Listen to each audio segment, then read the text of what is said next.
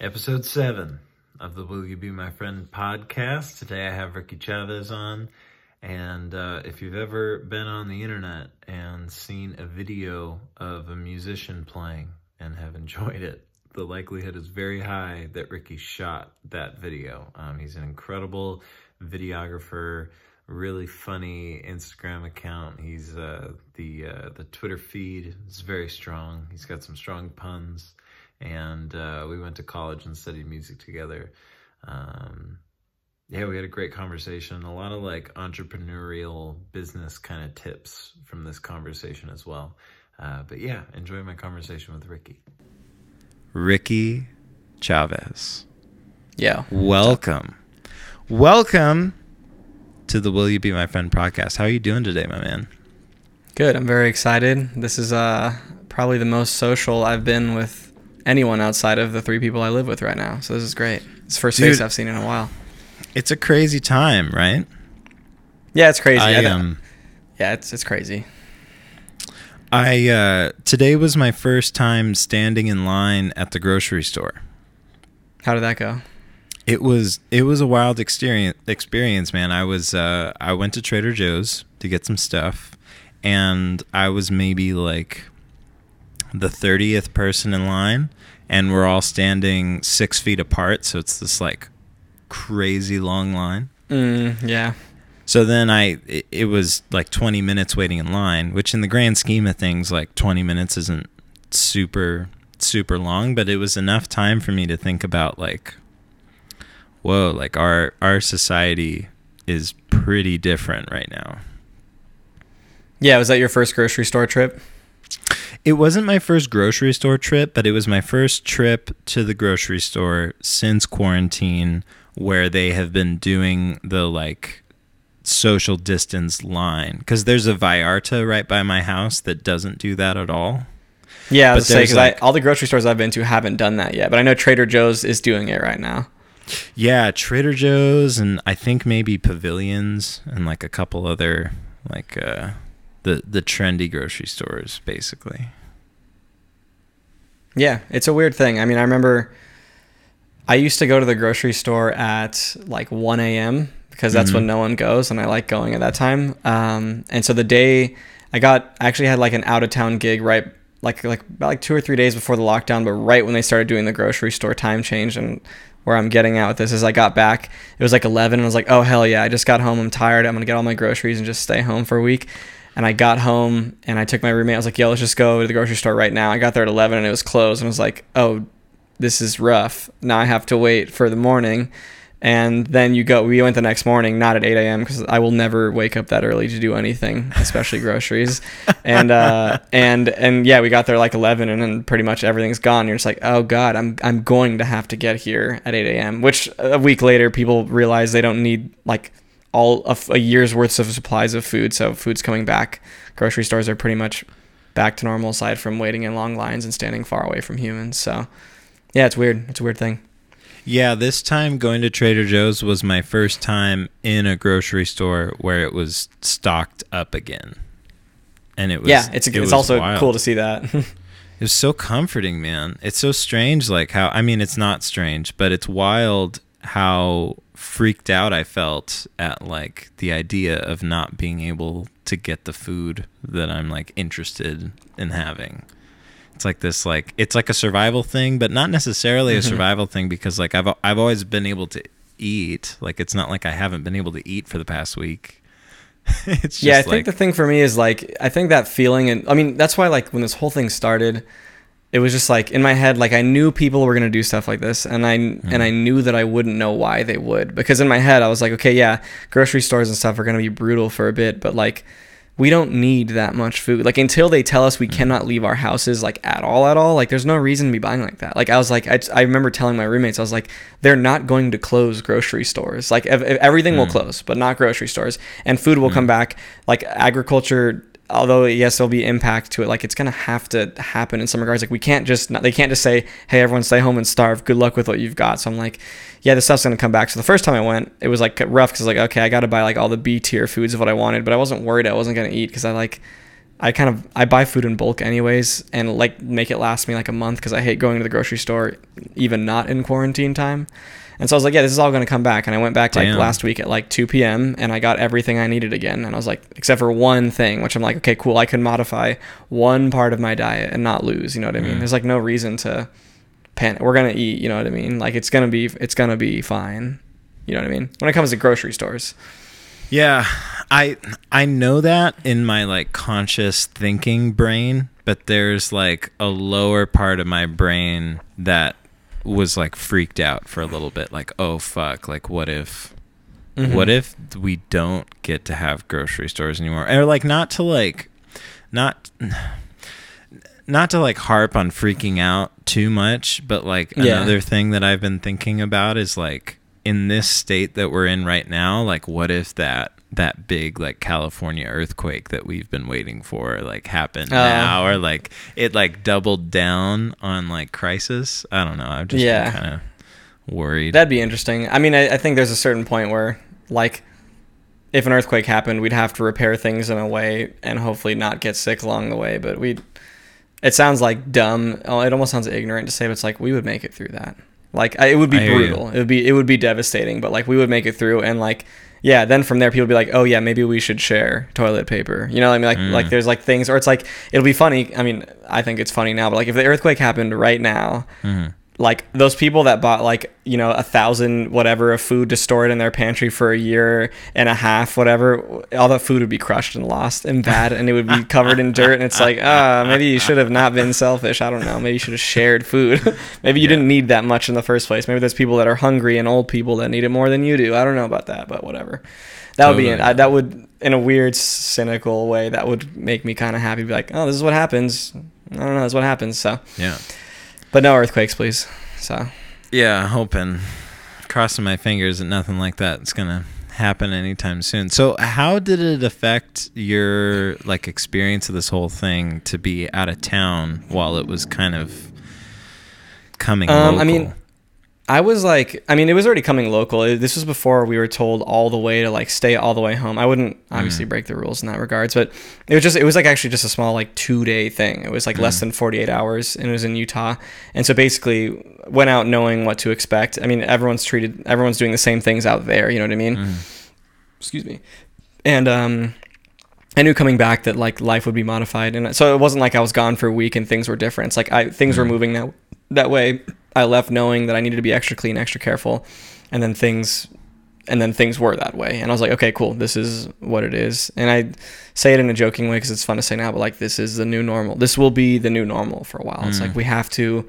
We have to modify our lives. Like it's it's modifying your life and accommodating things that you wouldn't want to do because that's what happens when like when things change. Like we you can't expect to live the same life Mm. when things change. And and this is a this is a massive you look back historically like I'm not a historian either, but you look back and like this is this is going to be a huge textbook moment. We're living in it and I'm not I'm not sure if I'm proud of that, but it's like yeah, things are changing. It's like when when World War II hit, people's lives changed so differently than how they are now, and those people Mm. didn't get to live the same way. It's like we're going to have to modify that, and being that we don't know how long it's going to take, it's like we just have to be prepared to roll with that. Like you're going to have to change things about how you are. We're so lucky to have lived the life and privilege that we have lived up to this point, and Mm. it might all change, and you might all have to be ready for that. And a lot of us aren't equipped for that, but we will be because we'll have no choice. You know what I mean?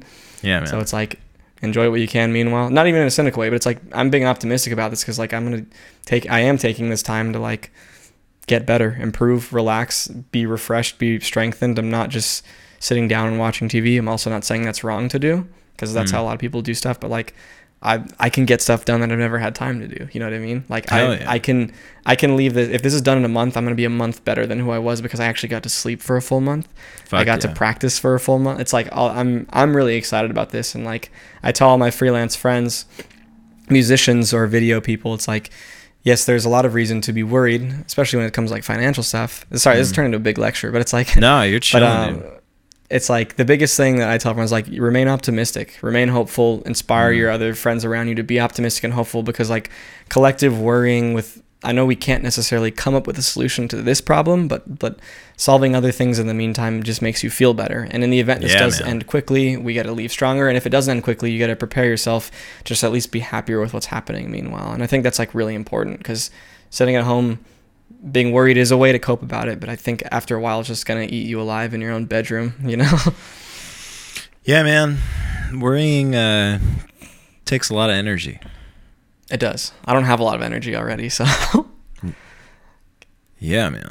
That's wild. How uh how have your roommates been taking things? Are you guys all kind of on the same page with stuff? or- Yeah, we are. I mean, pretty pretty early on, we we all sat down for like two hours, talked about. It was we just had a new roommate move in, so it was like a perfect timing where we just wanted. I told everyone like, "Yo, let's talk Oh, about wow. transitioning in with chores and and everything, and just general cleanliness, and then on top of that, exaggerated cleanliness because of everything that's happening." And we talked about it. We made rules. We're we're really. I would like to think we're really open with how we talk about everything. I told everyone, let me know if this thing, as a roommate in general, it's like, let me know if there's things I'm doing that you don't like, and I'll modify those things because Mm. if you don't tell me, I won't fix it. Um, Totally. so it's good. Yeah, I mean, it's it's good that we're on the same page. It's it's nice that um, there's people here. I, I can imagine living alone probably can get pretty boring, even if you're talking with people on the phone. So it's nice to see a couple faces at home uh, that you're that you're friends with. You know.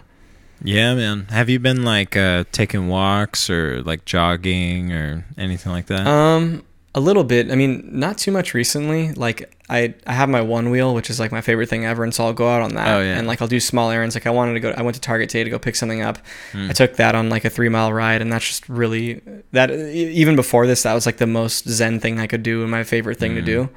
So like I do that whenever I can. Um, we went on a, I went on a hike with friends actually like a couple days ago, and the yeah. next day they banned hikes. So I was like, yeah. well, I guess I should not go on hikes anymore. So now it's just like, and that was for, I mean, I wanted to see my friends, but also like, I want to exercise, and it is a bummer that when they close the gyms, you people want to go do hiking type things, and then they close the hikes. It's like, ugh, it's not that it's getting harder. There's more solutions, but I hate working out at home, and now I will because that's my only option. I either don't or I do, and so it's actually why I'm not drinking whiskey. I was gonna drink whiskey as I said I would, Mhm. um, but I realized I need to exercise after this, and I shouldn't drink whiskey and then exercise. So I'm gonna hang with you, exercise, dinner, and then whiskey in that order. So now it's just water in this goofy looking cup. Fuck yeah, dude. Yeah, that totally works. It's funny, man, like um like how long ago? A while ago I was I was really into marathon running and I was like training for these marathons and one of my go-to things would be to chug like two beers before going out on like a 15 mile run or something. And for Interesting. for whatever reason like it just it put me in like the a good mood for it and it like uh it was like a hit of calories that like I think I I needed and it was just like refreshing and I don't know it was kind of weird. Interesting. Cool. Yeah. Whatever works, you know. I've like ne- I've never heard of anyone else say that, but um that was like my carbo load, which That- is a joke because it's not actually carbo loading, but Whatever works. I think whatever makes you happier.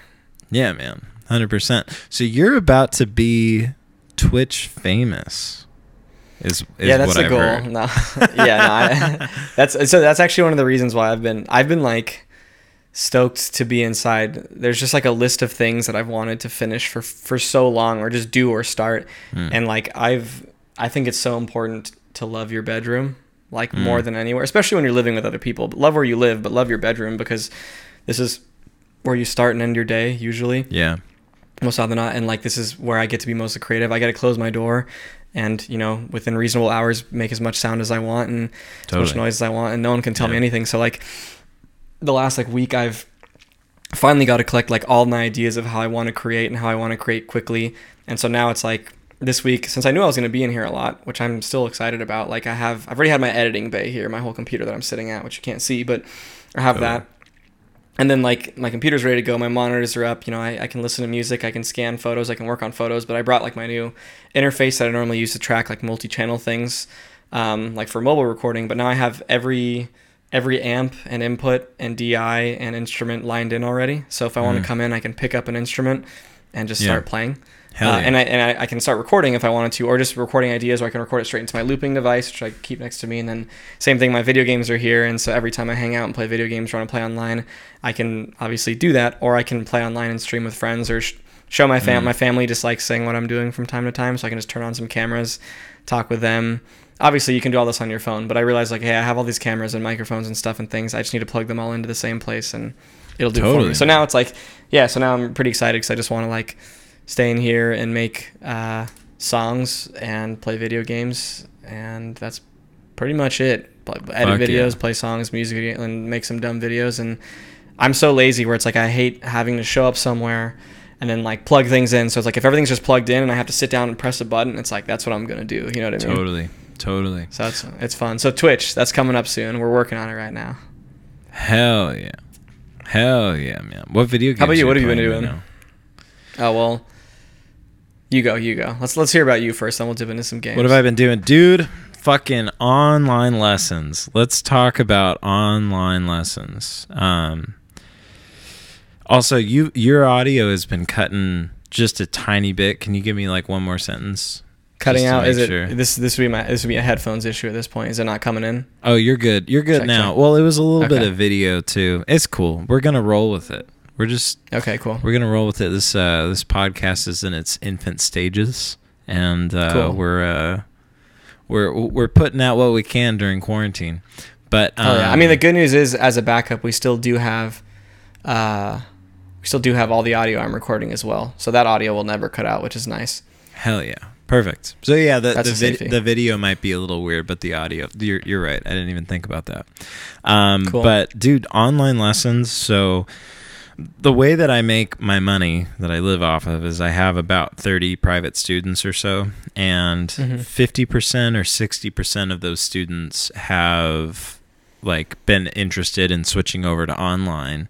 And uh, so last week I taught like 17 online lessons over like two days or something like that. And uh, having previously only taught Wow, one online lesson, like uh, maybe six months ago or a year ago, and it has been quite an adjustment. I still like, I don't understand the flow yet. Really, um, it's a it's it's a difficult thing to do. Dang, that's cool though. That's good that that transferred that way. I mean, I'm like really stoked right now when I hear that uh, any of my friends are working. So, because Yeah, man. that's a big thing right now. Yeah, to have any work at all, I'm like super super thankful for. Yeah, it's a good thing. I know so many people right now.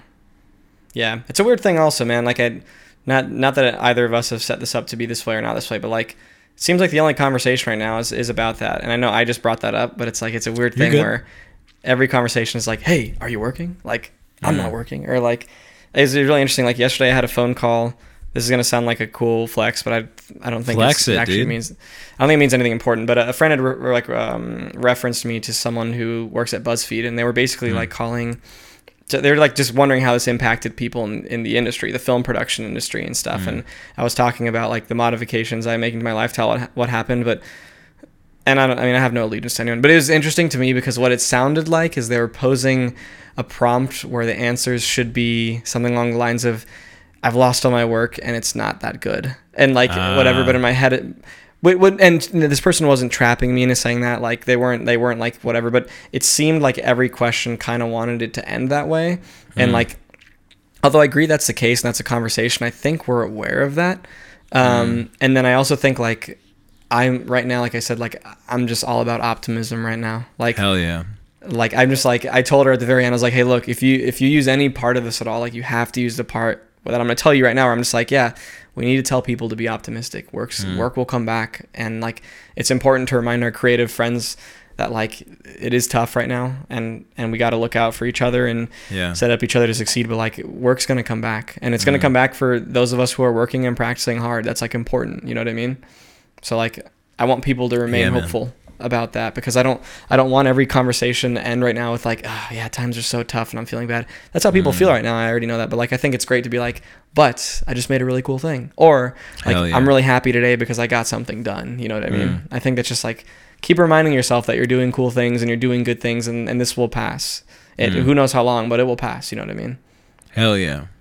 dude. I like that a lot. I think it's important. Where do you get this optimism from? Is this like something you picked up from your parents? Are you like reading some self help books? Is this a natural state of being for you? I, I think it. I mean, I, it, it, probably comes from all of that. Like, Mm. I I would be lying to be like I discovered this, um, Mm. or it came from one thing. But I think the biggest thing is like, I like I just I don't see why not. Like it it makes mm-hmm. it it for me just like literally like you said like worrying just takes so much energy. Yeah. and and like and feeling bad about things takes energy and it's draining. And i think it's important to feel bad about things so you can feel good about things. Mm. But like like i i know i'm gonna say i know this. I think i know this. For this whole situation right now we have two options. You can say you say say you're creative like like me or someone mm-hmm. or friends of ours you can sit at home for 1 to 3 to 12 months and be worried like for a long time and not do anything and, and be panicked and and every day wake up and go to sleep feeling just like bad like you can you can do that and that's how some people cope and it's harder for people to come to i'm not saying that i'm not i'm not someone who's like saying oh you're depressed? How about not being depressed? I know that's not the solution. It's not that but it's like in my head it's like convincing myself on a daily basis that things will work out things will get better and then implementing steps so i can see that i'm actively working on doing that not just saying it hmm. like make me feel better. So like it's the optimism comes from knowing that every day it's like the, it's the small things every day if you work on one thing if you do one thing every day that makes you better by the end of the year you've done 365 things that make you better than who you were 365 days ago like Hell yeah. on the smallest level it's that but right now like i'm i'm not stoked because i'm not working but i haven't had the opportunity to sit down and be with myself and experience myself in this way in a like a really long time longer than i can remember like i Hmm. it's just crazy to me so like i'm like oh man i can and once i finish all my all the other things that have like haunted me haunted me is what i call it but like i can now do whatever i want and there's no there's no rules and there's no limitations and like so backing this up one more thing because this kind of ties into it like what i've done the mm-hmm. last week and a half is i've made a list of every single day there's two things that i haven't gotten done in the last three to six years that like i think about every day. Hmm. Because like if you like because it just i let it just it's just dumb bad habits etc emails whatever things like that. And so hmm. every day i just make a list of two things. That way i can wake up do these two things. Some are big some are small and then go about the rest of my day play video games play music call friends call my parents whatever be happy and then that's it. And when i finish those two things it's awesome. And with the way it's working with all the they're not like they're not major goals. They're not like learn a new language in one day. It's like, oh, like remember that email you never sent to a client uh, three months ago that you think about and you should have sent to them three months ago, but you didn't, and now you're not because it's been three months and you feel Totally. bad. Blah, blah, blah, Totally. It stacks forever. It's that thing. And then it's like, oh, I remember like how you really wanted, like I need to clean out my guitar pedal board. I've wanted to do that for a long time. That's a fun one, but I just haven't Yeah. done it. I needed to return this one thing that I bought online, et cetera, et cetera. So every day. I finish two things and I feel awesome, and then I have more and more time to be more creative and talk with more people and schedule more things in, and then go to bed when I want, wake up when I want, and like I'm just like, oh, this is great. And by the time April hits, literally, I know this of my schedule. All I'll have to do, have to do, is read, make music, and continue to be friends with people. Hmm. And I'm like, dude, that's like that's the dream. That's like the hmm. the dream. I can't I can't imagine being any like being unhappy at all if I was doing that on a daily basis, you know? Hell yeah. So You it's a good thing. I mean, I don't know. out, man. I don't know. I don't think I figured out. I figured out something that works for me, and like I, I would hope everyone figures out what works for them because like, I don't know. In the end, like I, I do think about my relative and comparative happiness for what I'm doing, how I'm feeling, who I'm seeing, who I'm being. You know, like what I'm making, how much it, that it that value I hold of for what I'm making and what others think of it, what I think of it, and like it changes all the time. And like I, I just want to. I just want to like wake up happier and go to sleep happier every day and I and I know the only way I can do that is just like by making realistic goals, which I'm typically bad at making, uh, Same. and because I make unrealistic ones. But but then like just taking it in small steps and like I can't imagine, I can't imagine what I'll be like. And I mean I, f- I feel amazing. It's been one week, Hell yeah. so like what's gonna happen by the end of April? Like who will I be? You know what I mean? Ooh, ooh, ooh. It's a good feeling, and everyone can do it. It's I mean it's a great while you while you like while you're not working right now, or maybe you've been laid off from your job or something. It's like maybe you didn't like that job. Maybe now's the time to to like try something new. The world just is gonna let you try for a second, even though it's gonna let not you like let you not be next to people for a couple of weeks. But who knows? You know. Yeah, man. Anyone trying to like make a career change that would require developing a new skill, like this is a this is quite an opportunity. This is massive. You know what I mean? It won't be that easy, of course. The job market's Totally. gonna be weird, but like, but you can do it. You can you can literally do anything you know like Yeah, man. I, I believe that you just gotta you just gotta practice really hard. And, and transition periods means you have to work four times as hard. That's whenever you're mm. moving between one thing to another it's like you have to be ready to work harder. Doesn't mean you have to sleep less but it usually means that like et cetera et cetera. Like you can't plan on living as comfortably as you were when you're trying to transition to something else and like be aware of that. And then look forward to it you know? And if you realize after a while you're not looking forward to this anymore change your plans you know? Totally. you totally can you know Hell yeah. Damn, you're just you're laying down the wisdom right now, bro. i feel like annoying also because i don't want to be like that preachy guy who's figured it out but like You're about to seemed like i don't know I hear you, man. I hear you. It's good for my soul. yeah i just like hearing stuff like this from friends and once again i, I respect like like i told you when i see people our age when i see people our age doing what i think they love is Hmm. it like really inspires me because or or you actually you know more so when i see old people still Mm. working doing what they love that like drives me crazy in a good way because i'm like oh man you figured it out like because i Mm. see so many people and like so many people our age and so many people mm-hmm. twice our age like so unhappy with what they're doing every day. And what they look forward to is the, the thing that, that it takes up the least per, like their job takes up you know 70% of their life and their hobbies take up 10% and that 10% is what they look forward to more. I'm like oh man i can't imagine looking forward to just like 10% of my life. Like that seems seems like not a life. Like i would want to transition to something else. And i'm gonna i come from a place of privilege i exist in a place of privilege and i've worked hard to retain privilege i know this you know i'm lucky i come from a lot of good things i was raised really well and et cetera et cetera born in america et cetera et cetera i'm not to put that behind me take that for granted but it's like if i've been giving all these resources it would be such a shame for me to to choose unhappiness when so many people have worked so hard to to get me to this point. You know what I mean? Like it would be such a disservice to everyone who's worked harder than I have. You know? That's that's one way to look at it, man. I definitely hear you. I also know once again, it's not that easy. I'm and, and I'm different than other people, and other people are different than me, and we approach things different ways. So I'm not like this is the secret. Just do what you want, and everything's easy and hard. It's like I know it's not that. Um, but I think once again, optimism and telling yourself, "Good job, you can do it. You did it. Good job, you can do it," is I think really important to just like keep moving forward and tracking your progress and smiling at yourself. You know. Fuck yeah. So Well, I mean, the the proof is in the pudding, man. I mean, you're a you're a successful individual. Basically, these days, whenever I meet someone, and eventually it comes around to talking about college, and they're like, "Oh, Eric, like you did you go to music school or something? Like, where'd you go?" I was like, "Oh yeah, I studied jazz at Northridge." The first thing everyone says is, "Oh, you know Ricky." Oh wow, that's crazy. That's awesome. Yeah. I'm happy to hear that. But I think we're really lucky. Northridge is a cool place, man. I think we're super, super lucky to have existed and been there. I think it's really responsible for a lot of my success as well, and and, and in such Mm. different ways, you know, than than just music. You know, Yeah, man. I, I, I love. I think CSUN and CSUN Jazz were just like very, very positive places that scared us in the right ways, but encouraged us in, in the best ways. I think. It's like I think it's the best secret business school there ever was. You know. I tell people that all the time. I, I, I do believe that, you know. There's so many things we learned about, like operating freelance and Mm. holding ourselves to high standards because when you leave school, you're on your own, truly, Mm. when you're not working for like a massive, major, big company, or even if you are.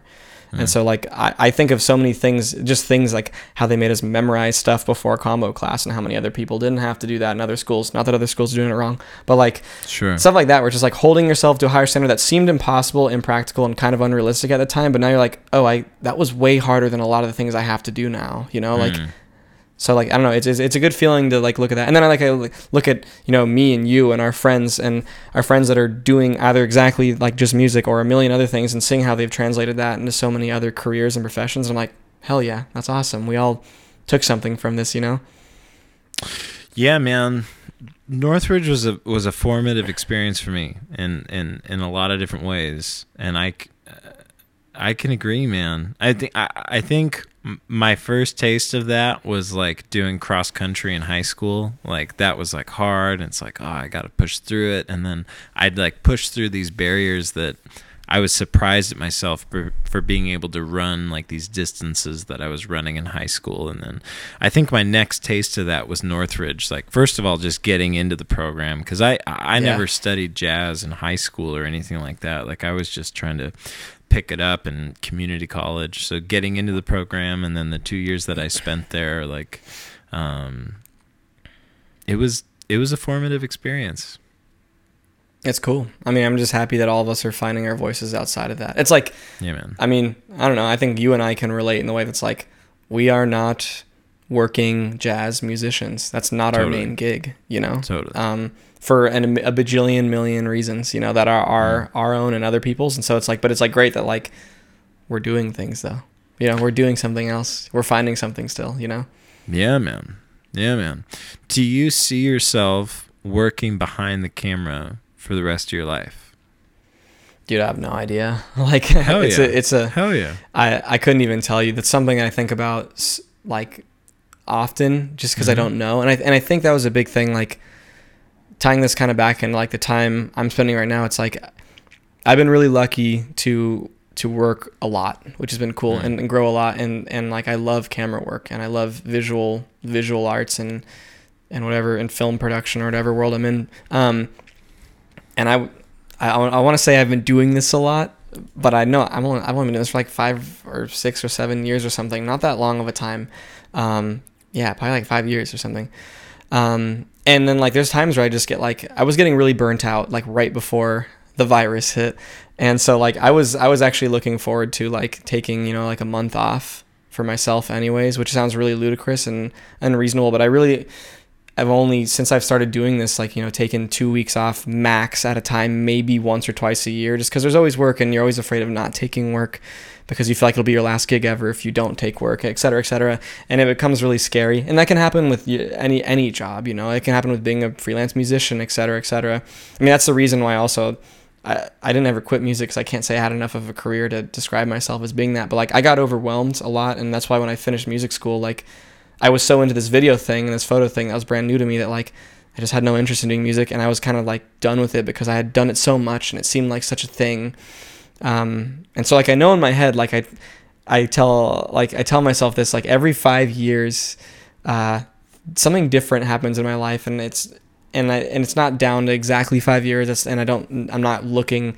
I don't need to actively make a choice, but like about five years ago is when I started doing what I'm doing now with video.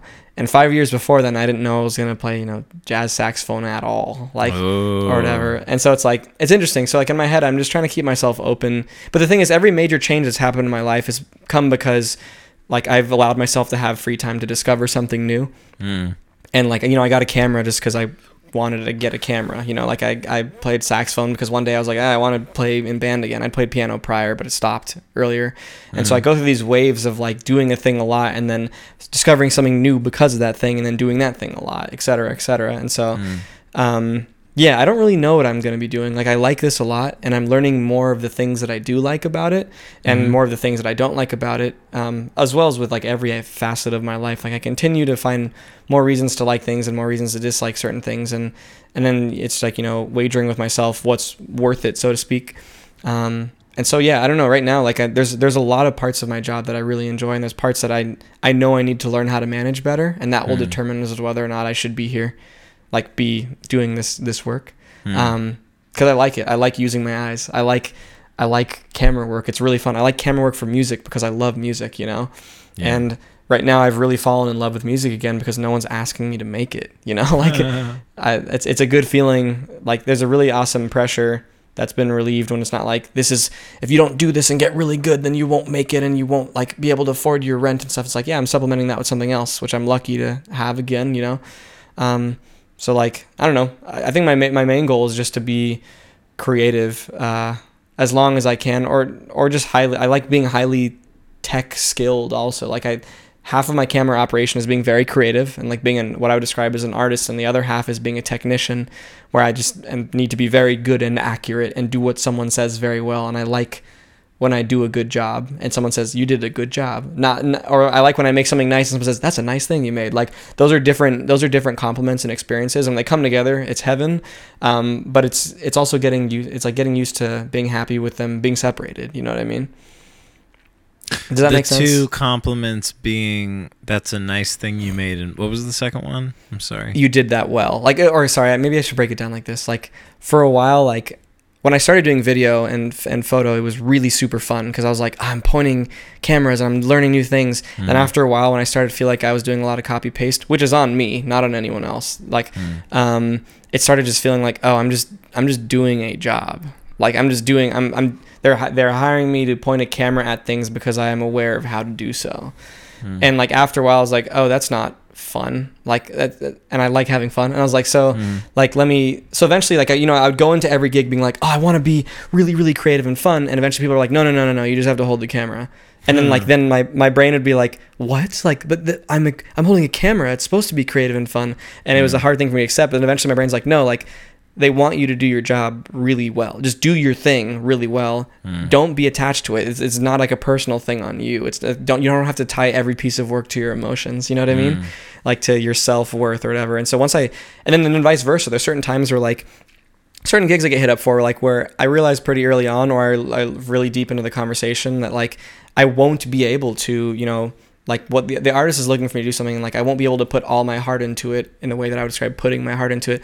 Um, and so then when I'm able to separate myself from that, it also just makes it so I don't get like let down by the expectation of like, oh, I could have made something unreal, and then the the client like, kind of squashes that because their vision is different, you know. So it's like Mm. once I started separating what I would describe as like the technician and the artist and the, like the spaces in which those should like occupy professionally and just like for my own mental sanity, um, it made me a lot happier. I was like, okay, cool. There's a lot of work I'm doing here because it pays the bills and there's nothing wrong with that and it's really good and still I'm doing it at a very high level or, or whatever. Or there's a lot of work that like I'll do with friends for zero and a half dollars. You know what I mean? Like because Yeah.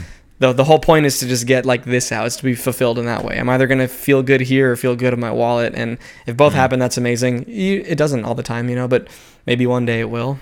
That'd be Mm. amazing. You know what I mean? That's the goal, I guess. Wow, you've really figured something out there, like with the technician and the artist. I, I,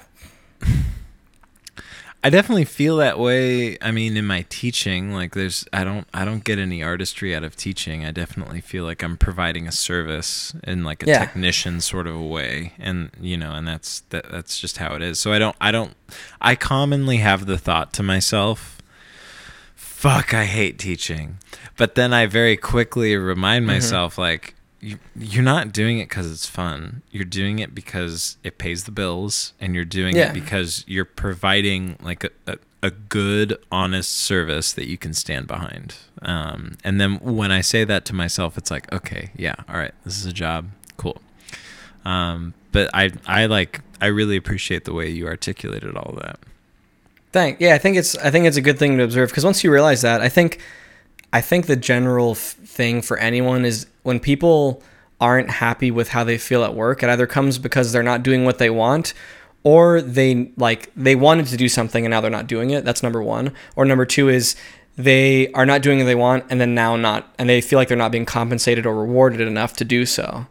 There's really no other feeling I feel for feeling bad about what you do unless you're like actively hurting people or something. But like, um, but yeah. So in my head, it's like every time I have the feeling of like, every time I leave a gig now and I'm like, I don't like this. I, I I'm like, I'm like, well, do I not like the process that happened because it's just I don't agree with it, or do I not like that I knew that was going to be the case and I agreed to less than what was what was suitable because there's there's like the I would I've described it as kind of like the burden of being good at something. It's like when you when you're good enough at something, people will call you, or even when you're just moderate, like people will call you to do it, and you'll agree to it because you've been doing it so long and you've gotten in the cycle of being comfortable doing something. And then, but every time you leave that, like you're you're you don't feel fulfilled and you don't feel like it's the right thing to be doing, and you've known about this, but you just keep doing it because you're you want to do, get something else i don't know whatever. And like and, and then you realize later like oh this never really helped me you know? And like if i took this time that to do this and worked on something else like i could probably be really good at this other thing that i i, I swear i have no time to do um, if I just reapplied it. That being said, once again, it's coming from a place of privilege where I'm lucky to be able to complain about this now. I know people working different jobs and in different positions in different parts of the world and the country and and LA, you know, um, don't have that luxury. And so, but it's but it's something that that is a privilege that I try to be aware of and be more conscious of just because now like I'm lucky that I get to be picky about how happy I am working. A lot of people don't get to be picky about that. And so like I want to keep that in check and make sure I'm not like running off the rails, you know? Cuz also the reality is like yeah, I got to pay rent and do other things and pay bills I want to there's a lot of things I want to save up for. There's people I want to help and there's people yeah, there's family I want to help, there's people friends I want to see, family I want to see and I got to keep that all in balance cuz like money isn't isn't the solution to everything. It helps, but it's it's not the best thing in the whole world, you know. Yeah, man. I think, but you need it. all- You still need it. So yeah, yeah, yeah. That's a that's a wild conversation that I'm not sure I'm qualified to. oh, not none of us are. dive None of us are. Yeah, And if I you're a billionaire, you're the least qualified to, to, to talk about it. You know what I mean? There's there's no one that's okay to talk about this. Like unless it's mm. like the only person I want to hear talk about using money the right way is someone who's like started their own business from the ground up that's helped change the world, like modernize some major thing, and then now they've like dedicated over fifty percent of what they're doing to like charitable things. Mm. But like but they could still have a nice house. It's like I don't know. I, I do feel like if you're a billionaire, like if you're someone like Jeff Bezos, like I heard this described to me the same way. It's like you to have that much money, you have to actively be killing humans and be aware of that. Like Hmm. there's no way there's no way that like he's obviously not killing them, but like you know what I mean, but like Yeah.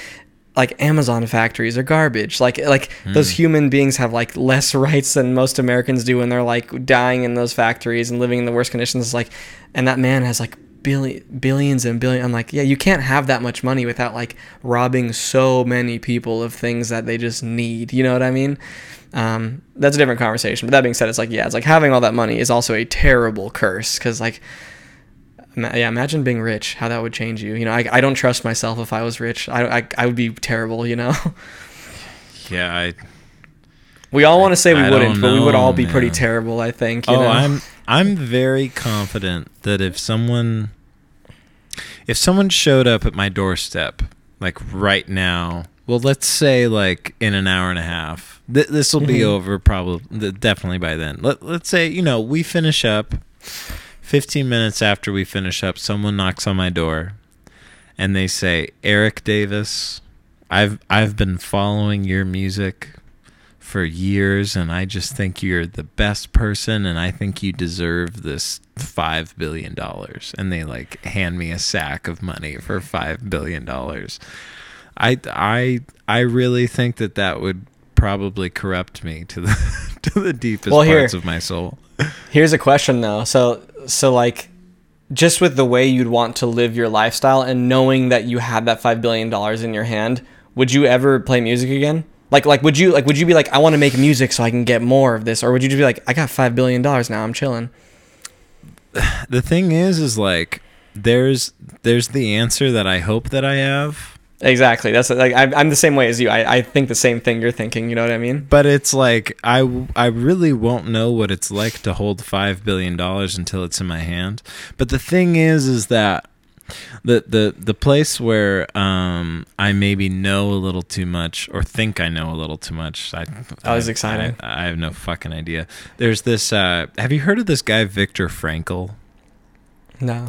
There's this guy, Viktor Frankl, who was a psychologist, and he came up with his own, like, theory of psychology. And he was largely inspired by being at Auschwitz. Like, like he was Oh gosh. he was Yeah. he was in the death camps like in World War II and much of his family was killed and he lived through it and he was a survivor Yeah, and terrible. um it, absolutely terrible so when he went in to the death camp he had he had already written like a I don't know if you would call it a synopsis or a manifesto of like his idea he called it logotherapy Oh. and and but he lost he lost his manuscript because it was in his jacket or something and oh, this so- sounds awesome. I, I like where the story's going. Yeah. dude yeah so Yeah. then he just had these years of being in auschwitz mulling over this manuscript that he had written and seeing how life played out in these death camps and um, sure enough he survived and he lived through it and he came out to continue practicing as a psychologist and um, he he ended up writing all these books or whatever. So so like the the intro book to his ideas, which is the only one of his that I've ever read. It's this book called Man's Search for Meaning, and the first half is his biography of his life story, and then the second half is like little bite-sized pieces of his theories of psychology. And his the main point of his theories is that man uh, men or women. This, the language is cumbersome. Of course, yeah. But people are really only fulfilled in the pursuit of a meaningful goal.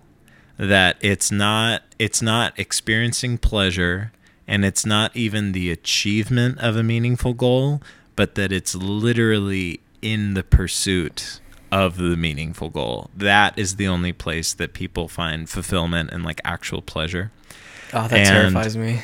Yeah, I, I that and I so I read this book a couple years ago, and you know, I, I feel I still feel like I'm young. I'm 28, but I feel like there's a lot of a lot of the world I haven't experienced. Oh, dude, yet. same. I feel so young. Yeah, man. totally. So I, uh, you know, I but so far I think I really agree with that idea and like what he was trying to talk about. Um, so I know in my brain that if someone gave me five billion dollars, I would still need to have meaningful pursuits and try and like get after something. So I I hope that I would still yeah. be writing songs and and uh, creating music and also you know setting up that money to be helping a lot of people. But uh, I don't know. I know like this for me, like I if I were to predict being very honest, this is I told myself if I ever like win like if I ever won the lotto mm. or like or something like that, like I my this would be what I would do immediately. Um is I would split it uh, what was it? Yeah, split it into four parts. So the four parts would be just like four even quarters out of the total sum that was given to me after taxes, et cetera, et cetera. Yeah. Um, one quarter of it would be mine to like do literally whatever I want with. Like Hell yeah.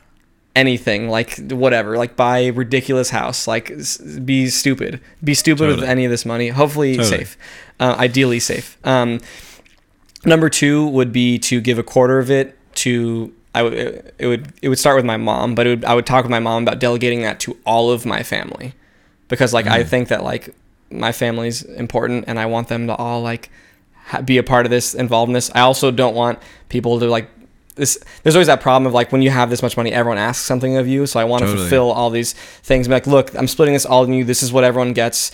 I'm giving this to you, so we all get to win. This is what happens. Totally. We all come up on this, split it evenly. We all get this. Everyone wins. Totally. Um, then the other third of that would go to like strictly charity work, helping other humans that aren't me, ideally, how like homeless or hungry people. Um, just because that's great to be like, look, I'm being good right off the bat before this yeah. money gets any smaller or bigger. And yeah. then and then the last quarter of that would be something that I would invest to reserve all four of those purposes on its own again. Totally, yeah. You know what yeah. I mean? So that way, totally. it's like that money that say I won four million dollars, like one quarter of that one million would now be reinvested, so that an X amount of time, it could be give to my family, give to charity, give to myself, and give to new investment, et cetera, et cetera. That way, it's like Fuck yeah. I could last forever. Because because I know that if I just someone gave me all this and I didn't have that plan, I'd mm. be like, I'm gonna buy a yacht. Like I would just like buy something stupid. You know what I mean? Like I would I would become stupid because that's what you do when you have money. You totally. don't need to be educated anymore. You can do whatever you want. You know, you can yeah. break every rule somehow. It's like almost. But um yeah, it's a weird feeling. I, I'm I know that it would ruin me. So like I, am not you. I'm not looking forward to that much money, but I do want some. So I hear you, man. Yeah, it's a it's, it's a, a fun thought. it's a strange thing. This whole I don't know, man. Maybe we're like uh maybe we're like yin and yang with this whole corona thing. It's really got me thinking about how fragile like our society is and, oh, totally. And there's a part of me that's like, fuck, man. Like, if venues can close this quick, then like, who knows how long the government's gonna be around? And if the government's not around anymore, then like this money shit doesn't matter at all. That's funny. I haven't thought that way, but that's. I'm not gonna say anyone's wrong for thinking that way. I think it makes sense.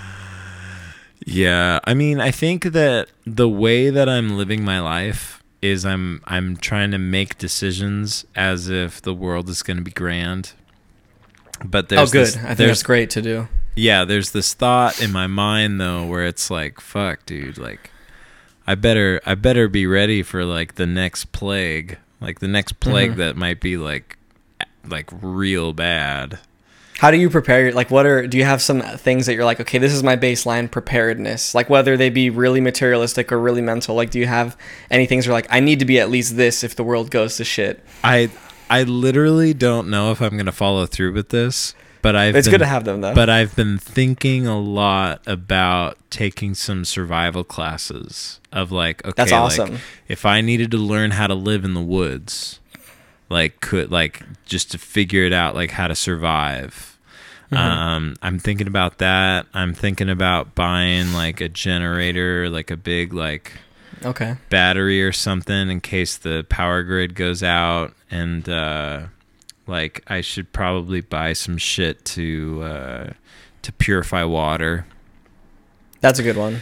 Yeah, and um like learn how to grow food. I have this excuse. I have this like pretty side yard in my spot that it would be great for growing food. And uh, I haven't started any gardens because I have a lot of raccoons and squirrels and shit that would definitely like get into it and ruin it. But like now it's like, oh man, I I really need to figure out how to grow food. So I now think you got to kill the raccoons and squirrels. that that's one way to do it. I think the uh, I think the the less messy way of doing because there's some skunks no, too. yeah. The skunks will, well, Uh, but um, there's got to be a way to like build build like a cage around it to where There- animals yeah, there wouldn't ways, be yeah. be able to get in. So I sh- I should probably look into that.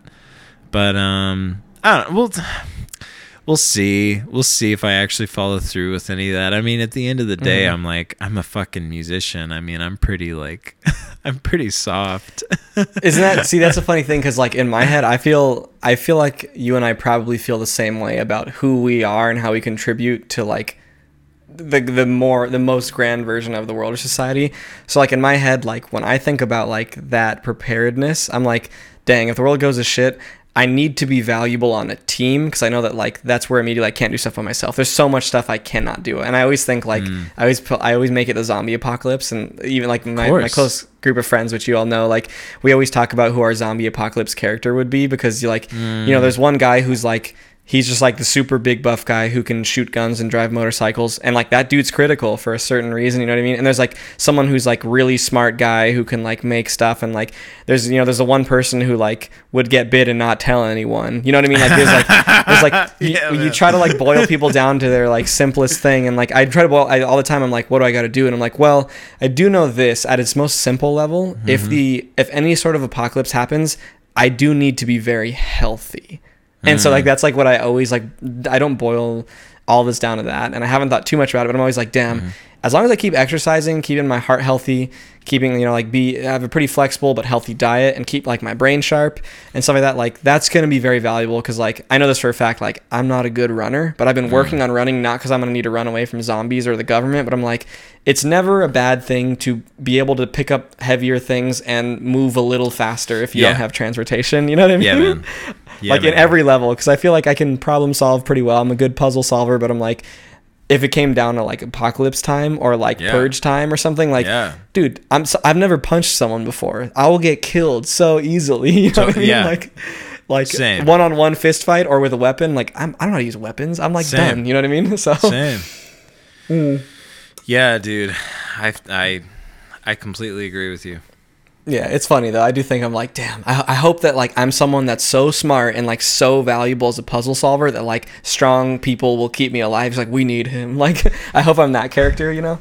you'd be like, like, I'm the, not good at fighting. You'd be like the comedic relief. I would Like- hope that's good. Also, I also don't want to be the camera guy in the apocalypse. I know that for sure because that's like the worst job. And like I hate, like I don't, I'm not, I have no interest in documenting things that are going poorly because that also means you're paying attention to one less thing than what's happening. Like no way, that, that guy also dies like first all the time. Like no one cares about the camera guy. So No, dude, the camera guy makes it all the way to the end because you gotta you gotta see all that footage. Yeah, I guess. Or, or they like, don't. Usually they make it right before the end and then they find the video camera like on the ground or something. You know what I mean? So Dude, I hope if this zombie apocalypse happens, I hope I like run into you like 12 years after the mm-hmm. apocalypse and it's like this meeting of like like you're like the first person I run into that I knew That would be wild. before the apocalypse and I'm like well, I'm like Ricky. wait, say that last thing again. You cut out a little bit. You said the first person I run into. Oh yeah, like as if you were like the first person that I ran into like since the whole apocalypse like Mm-hmm. went down and we had this moment and I was like Ricky, Ricky Chavez. And you were like I. I haven't heard that name in 12 years. I think uh actually now that you mention that, I think a really cool, weird new way I can judge people is thinking how like say it is like in the middle of the apocalypse. Like right now Yeah. we're we say we're we're ten years in the apocalypse. We've all gotten used to apocalypse lifestyle and how stressful and like Yeah. bare bones that is. Yeah. Like just imagine meeting someone, any person one on one. Like I do feel like if I saw you in that context, I would be safe. oh, You know? totally. 100%. Like, but there's certain people where like if I saw them, I'd be like, ah, this is not good. like, you, well, you know what I mean? You Dude, I mean? yeah, you wouldn't know if you'd actually be able to trust them.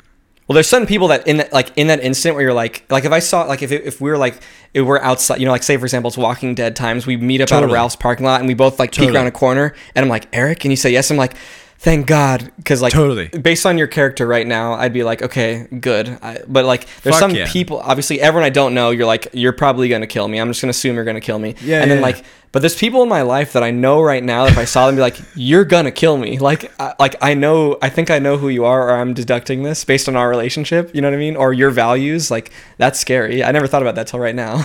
Dude, that's wild because it's like it's like they're Oh. friends because of the way that uh oh yeah, it's probably cutting out a little bit.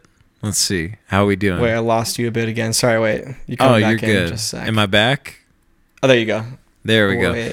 It's like- yeah, there you go. You're back. You said that's Hell wild. yeah. Hell yeah. I I say that a lot. That was that was probably accurate. Um but yeah, there there are friends that we have that are probably just playing nice because society is intact and like they'd they'd go to jail if they like tried to hurt us or something. but yeah, Yeah. dude, apocalypse time, that's when the true character comes out. I think also there are friends that we have that are like there's definitely those friends that you described like are playing Mm-hmm. nice. But there's friends that I have where I think at their at their lowest level Mm. it would it would just it would turn them into that. And also I say this hoping I don't turn into that also. But there's friends where like I would see them and be like like I don't know like I, I just like don't know like what how your values have changed so drastically because there's like we're all going to kick into desperation mode when that happens in this fictitious Totally. situation and so like yeah this that's a good way because like now like if I look at someone and be like who would you be at the end of the apo- or in the middle of the apocalypse would I Yeah. trust you it's like maybe I- maybe I shouldn't trust that person now Oh. know what I mean? mean? you know what I mean oh. Yeah. it's like why I don't know but at the same time who cares it's it's a wild thing, man. Because I think in my life I have been too trusting of people, and I've Mm-hmm. like uh, I've opened myself up to be taken advantage of before, okay and um, I think that's part of my like coming into adulthood is um, not being less trustworthy, but like just uh exposing myself to less people. I mean that that makes me sound like a sex offender. hell yeah no it makes you sound like the opposite of a sex offender oh yeah, well a sex offender working on that's working on it you know that's like yeah, a sex, Yeah. a sex offender that's trying Yeah. to do a better Yeah. job. But um but yeah, man, I don't know. I mean, this is this is the first time in my life where I'm like, fuck, like a maybe like a zombie plague. I don't know. Maybe that is 10 years away, 20 years away. There's you feel like- uh, sorry go for it no, you're good. Do I feel like what? Do you do you feel like with your openness, do you do you feel like you can be open and also not be taken advantage of now? Because I, oh, I lost you. Oh man, yeah, it broke up a little bit. I heard Honestly, this is probably my Wi-Fi that's going out more than anything. It's not too reliable. Uh, I hear you, man. It's cool. Uh, I heard um you asked the faces, it's gonna question, do I feel like with my openness and then it cut out. Oh, there we go. Cool. You're we're, I'm back now too. Um, do you feel Hell like because you've been open with people, um, that uh oh I, I forgot where that question went now i'm gonna remember in one sec You're good.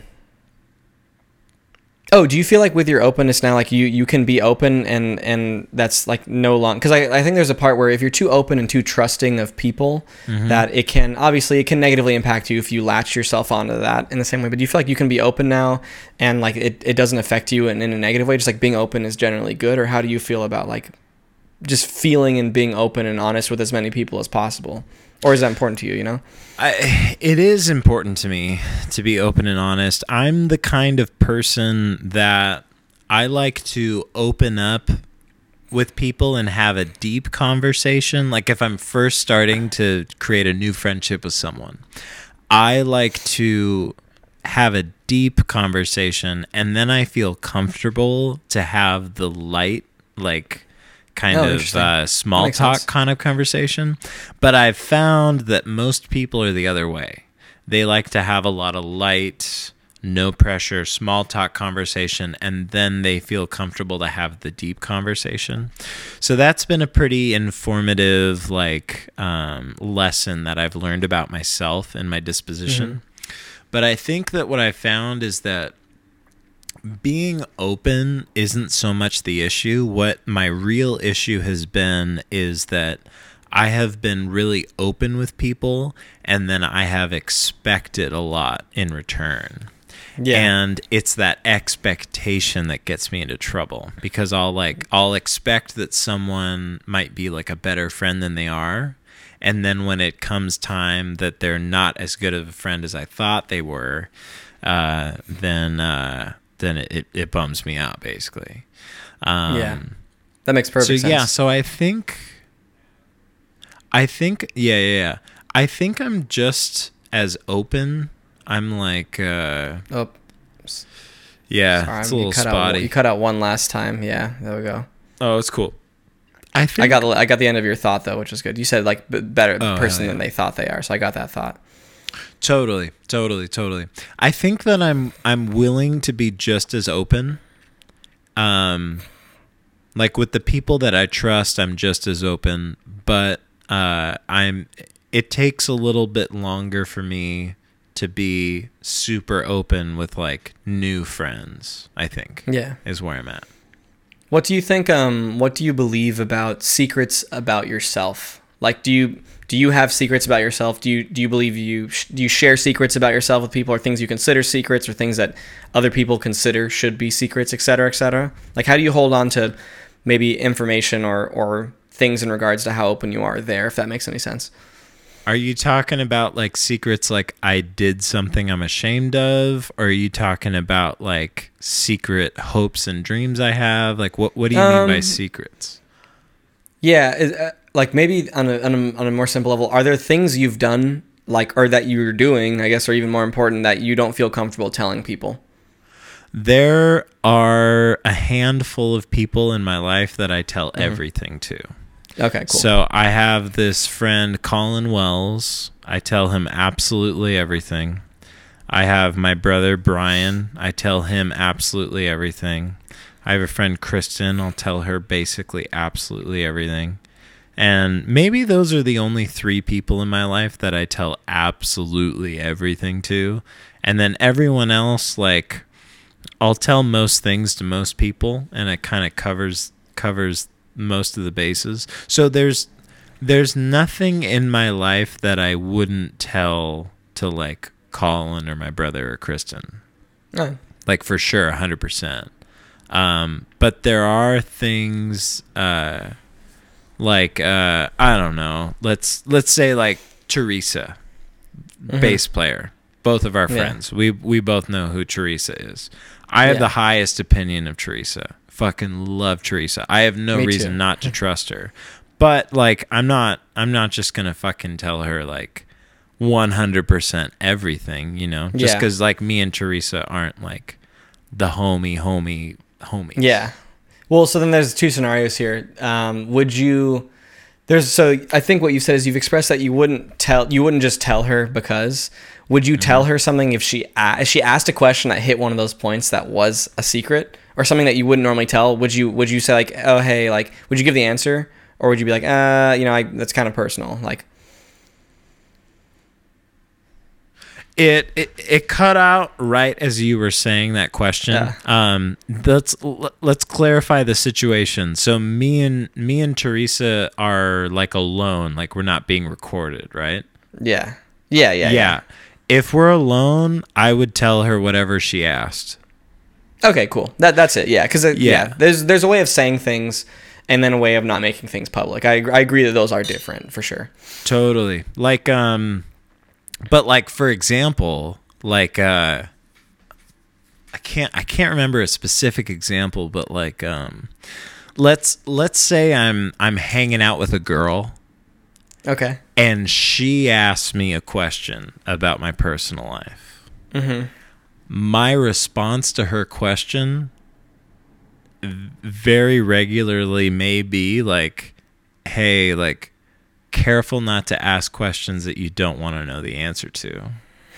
And That then makes she it. has that, that's like really concerning to me. If someone said that back to me, not it wouldn't make me trust you less. I'd be like, yeah, that's why I asked. like, like any question that elicits that response, I definitely need to know the answer to at that point. You know what I mean?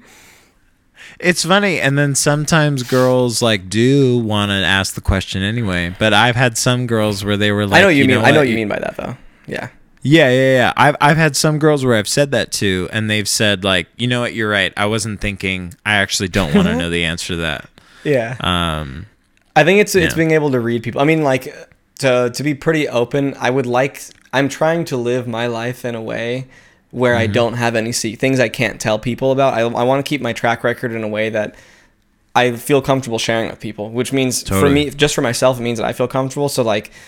I'm and if there's ways you would like to challenge me on this live right now, like I'm open to it because Mm-hmm. it's probably a good exercise. But like, like in that situation, for example, like I know a thing. I'm just gonna say it because whatever. It's it's a reality of my life. There's like for example a girl or say for example you're now dating someone. You're dating and you have a girlfriend and they ask you the question like how many people have you had sex with? And Uh-huh. I'm like yo, and it, I do what you do. I'm like I can tell you if you want, but I don't think you'll li- knowing who you are. I don't think you want to know this. Not because I'm boasting a crazy number. Not at all. Sure. Like but it's like, but more often than not, there's certain people that like, based on the friendship slash mm-hmm. relationship Mm-hmm. you have, they could mm-hmm. t- they could take that news. And there's other people where I'm like, I think you would think too much about this more if you knew exactly what it was. But I will tell you, like, you know what I mean? Because in my head, it's like the number exists, it's real. You know what I mm-hmm. mean? Like, and I can't change it. And the only reason I exist here now is because of everything that's happened prior, et cetera, et cetera. But I know what you mean. There's like, it's always reading that person and being like do you want to know this answer? Like, you know, that kind of thing. But like, it's funny because the way you said it kind of, it's like the way the Joker would say something. It's like, don't ask questions you don't want the answer. Like,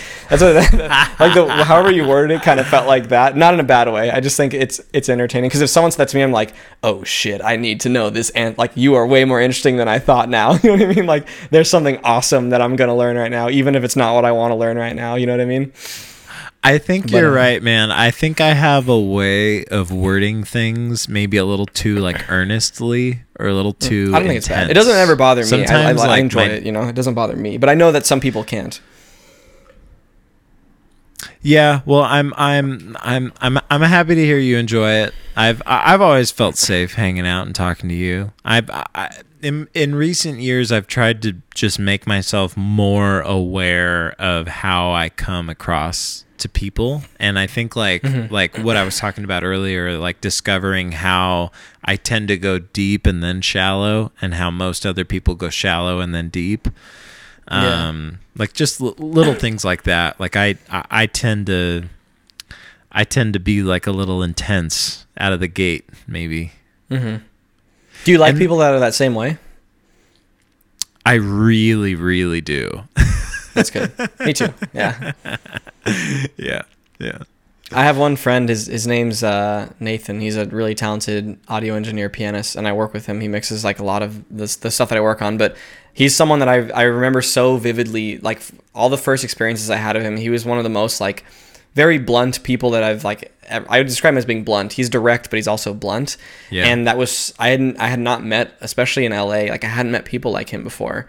Um, and I really liked that a lot. I was like, I, I know exactly what he means. And there's times where and I've had this conversation with him where I'm like, yo, there's other people who don't appreciate that as much as I do. Be aware of that. But um, but it was a cool thing. Where I was like, oh, I like that. I can, I know exactly what you're saying because you're saying it, and not because I have to do math. You know what I mean? Mm. And that's a good feeling to me. Whether and that's not really on the same plane as deep or shallow. It's more so just being direct and like, Totally. and when those two things, when someone can be direct and I guess deep, like that's Mm-hmm. a innuendo and also a thing I really appreciate. So it's good. So. Hell I like yeah. that. That's interesting, man. Can you give me an example of like a directness that he ever gave you? Um, I can't remember in the context of Nathan, but like, uh, like for I know this like, uh, just with my friends, like uh, living with my best friends that I lived with in college, Yeah. and uh, and then beyond that point, I think that really helped me become that way. It's like. It, since we were all best friends, for example, we lived together, we existed in the same space, we had rules, and we shared spaces. And eventually, there'd be points where, like, actually, here's a really good example. My one of my best friends, Ruben, told me this, where like when we just lived the two of us in our first apartment, um, I didn't like wash my dishes a lot, and Ruben was like really on top of it with his dishes, and we had different ways of how we wanted to do that. I remember one day, um, uh, he just like he told me he's like, yeah, you should like you should just wash these more. It'd be easier. And it was like it was like really he's like you're you're being pretty messy. Like he said, it's like you're being messy. You should wash this more. It's easier and keeps the place cleaner. And like for like one and a half seconds, I was like stung by that because I was like, what? I was like, what do you mean? Like, huh? Hmm. Like, why would you say that? And I realized, like, oh yeah, he's like looking out. Actually, I have a better example of that too. He was, but I was like, oh, you're looking out for me. But I also remember there was one time where I came home, and I was just like complaining about something. I don't know what it was. I was just being like, ah, I probably was like, oh, this is so hard, and I'm so tired, blah blah blah. And I remember he just like he was really quiet. He probably had a really long day also, and he just looks at me and he's like, he's like Ricky. He's like, he says, you complain too much, and then he just like went to bed, and I was like, ah that is like a brutal thing to hear. Um, but I knew he said it because he like meant it and wasn't trying to hurt me by saying that and was looking out Oh, for me. So I was like, oh, I lost you pretty bad. I learned a lot one. from that directness. Like, whereas like there's probably a better way to say it, but like any other way around that wouldn't have hit me in the same way. And I appreciated that and learned a lot from it. It stung for one and a half seconds again, and then after that, I was better for it. You know what I mean? Like, I like when people are speaking things direct. Like, if you told me something, if you're like, "Hey, Ricky." That's why I told you to make a conversation. Like, if you wanted me to shut up, just tell me to shut up. But like, if you're like, Uh-huh. "Hey, Ricky, you know, I really think that you should consider this because, like, just from what I've observed, like, it's this," and you told me that, and maybe it's something I don't believe, I'd be like, "Okay, well, I'm going to consider it because I don't think you'd ever do something to like make me feel bad on purpose. If you're like, hey, I think you should cut your hair because it really looks Yeah. pretty bad, like, and I and I and just I want you to know Mm. that, then I'd be like, part of me like, okay, well, I don't, I don't really like that idea, but I know you're not saying that because you want to be like, fuck you, you look ugly, you know what I mean, like that kind of thing. There's like a different connotation Totally, there, you know? totally. So I, I like that a lot. I, li- I like that. That helps me grow faster. I'd rather grow faster than p- politer. I don't know what the word is. More polite. Yeah. So I hear you, man. Yeah, politeness is a really funny thing. I've been I've been realizing like how polite I am. I think on the spectrum of polite and not polite, I'm I'm maybe a little overly polite. Like what I've do you think noticed has negative consequences? um I don't I don't know that it has negative consequences. Actually, what does than- overly mean? That sounds bad and by connotation. Overly polite. Yeah, it's I'm yeah, I'm kind of like assuming maybe I'm overly polite. I think sometimes hmm, I'm trying to think of a specific example. And I unfortunately I I can't think of one. I think I think sometimes like uh maybe dealing with a student like I have a policy of like a a 24 hour cancellation policy where like if they Mhm. cancel within 24 hours like I, I I still reserve the right to charge for the lesson Mm-hmm. and um sometimes I can just be like a little I just I cannot charge for the lesson and Yeah. let it be murky and then it becomes a problem when like late like 6 months later I do charge for the lesson Mm-hmm. and they're like wait like this happened 6 months ago and then you didn't charge and then so it's like in an effort to like be cool or polite I can send mixed signals sometimes and I think that's not a good thing Yeah. um I'm I'm sure there's other examples but I think that makes sense. Do you? I'm curious though. Like, Mhm. um, say say this is just a very normal student and i'm going to say this also like comes from a very normal income you know not Yeah. not like a rich parent not like a poor kid because that would Yeah. change the situation drastically Sure. Uh, do you do you feel com- like when you've canceled that lesson like do you think about it after are you like "Ah, like i they should have do you think like oh they should have paid me they're late and i'm and i'm giving them this or are you like oh like a, i don't really care that much like how, how what do you think right after you've successfully not made them pay after they've canceled I'm always bummed when I don't ask for payment when they've canceled sooner than 24 hours. mm-hmm. It always like bums me out a bit. But then I think Yeah. about like it's a difficult balance because on the one hand, i lost I need to maintain Oh move yeah, so it's it's it's been it's lost ya. yeah it's it's been cutting in and out. yeah but um oh no you're totally chilling i just keep thinking to myself like the mics are on and like that'll be chill but Oh. it, it is it is kind of weird to have it like cut in and out um but uh i um fuck i totally had the train of thought in my mind and then i just lost it It was just saying. I was saying like when you cancel, what's the feeling? You said you got bummed. It's like because basically what I'm getting at is Oh, like, yeah okay, go for it, go for it. oh so um damn Like, are you bummed about it? Because for example, I know this for like there's certain clients where if they canceled on me the day before, like just me, like pretend I'm not having a crew that like anything Sure. else, like they're, they're just me, that I'd be like. Oh, okay, like I'm not gonna like uh, the relationship we have. I know you're doing this for real reasons. Like I had a client cancel on me because they got really, really, really sick, and I know this client Yeah. would never lie about that. I know it's reality. I know they're letting a lot of people down and doing that. So I was like, in my head, I'm like, you're going through enough. Like I'm not gonna, you know, I'm not gonna make your life hard right now. I can do that out of empathy. Same time, it's like that's why I asked about the financial situation because like if a kid is coming from a super poor family and they cancel a music lesson, I'm gonna be like, you know what? There's more important things here. Um, but uh, but if it's like, but if it's a thing where it's like they're building a habit of what I would describe as being kind of disrespectful of my time, then it's like, yeah, yeah, this this doesn't happen anymore. You know what I mean? The problem is like, I would say this if I'm gonna be a little direct, like.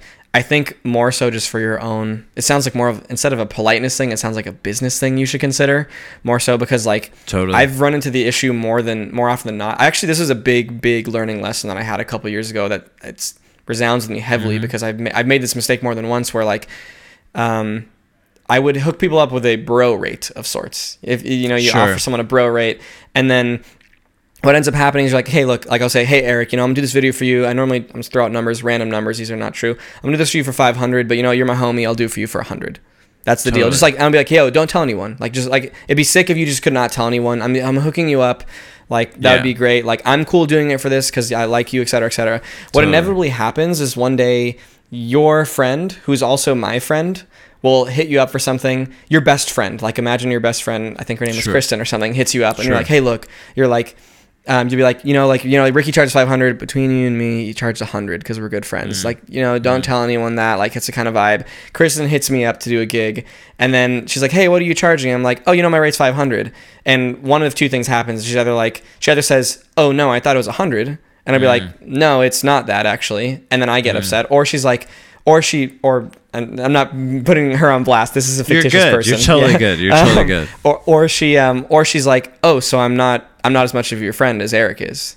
You know what I mean? Like there's Ah. there's a fence that's taken. I've run into that so many times where rates have been unclear, or like so. My my new policy now is like, although it seems like less, I don't think polite's the word, but less like friendly. It's like I have to. Yeah. It's either like I'm doing things for free, full full rate or free rate. There's no more friend rate Totally. because like that line gets blurred. And the problem is like when you change policies in the middle, you know, people Yeah. are like, it's the same thing where you're like, oh, well, I canceled it here, and they're like, they get into the habit of being like that. So then when you when you when you when you charge them a fee later, they're like, hey, what the heck, man? They're like, this never happened before Yeah. and like it just like holding those policies for yourself not telling you how to run your business at all but like will make you feel better because like later on when you need that you know that cancellation thing or you want people to respect it like they'll be so used to not that and then changing on them will make you seem like the bad guy although you're just being the guy you already Totally. outlined you were supposed to be you know what i mean like people get really offended but Yeah. it is a tricky thing where when you're working in networks of close relations people it's like i can't tell anyone something now because I can't tell anyone even a friend rate because everyone's. I would like everyone to be my friend, but be like people are Totally. closer friends, and it's like if I do a project for you know my best friend Mike, who I've done every project I've done for Mike has been Mm-hmm. free. I can say that very openly because he's one of my best friends of all time. I like I make that very very clear. That way he knows that, and he, and I don't do that with the expectation of anything in return. But that way, when someone else hits me up to record a Blue Whale show, I'll be like, look, I like I I can't do this for free. You know, like whatever. I I do have a job. This is my job.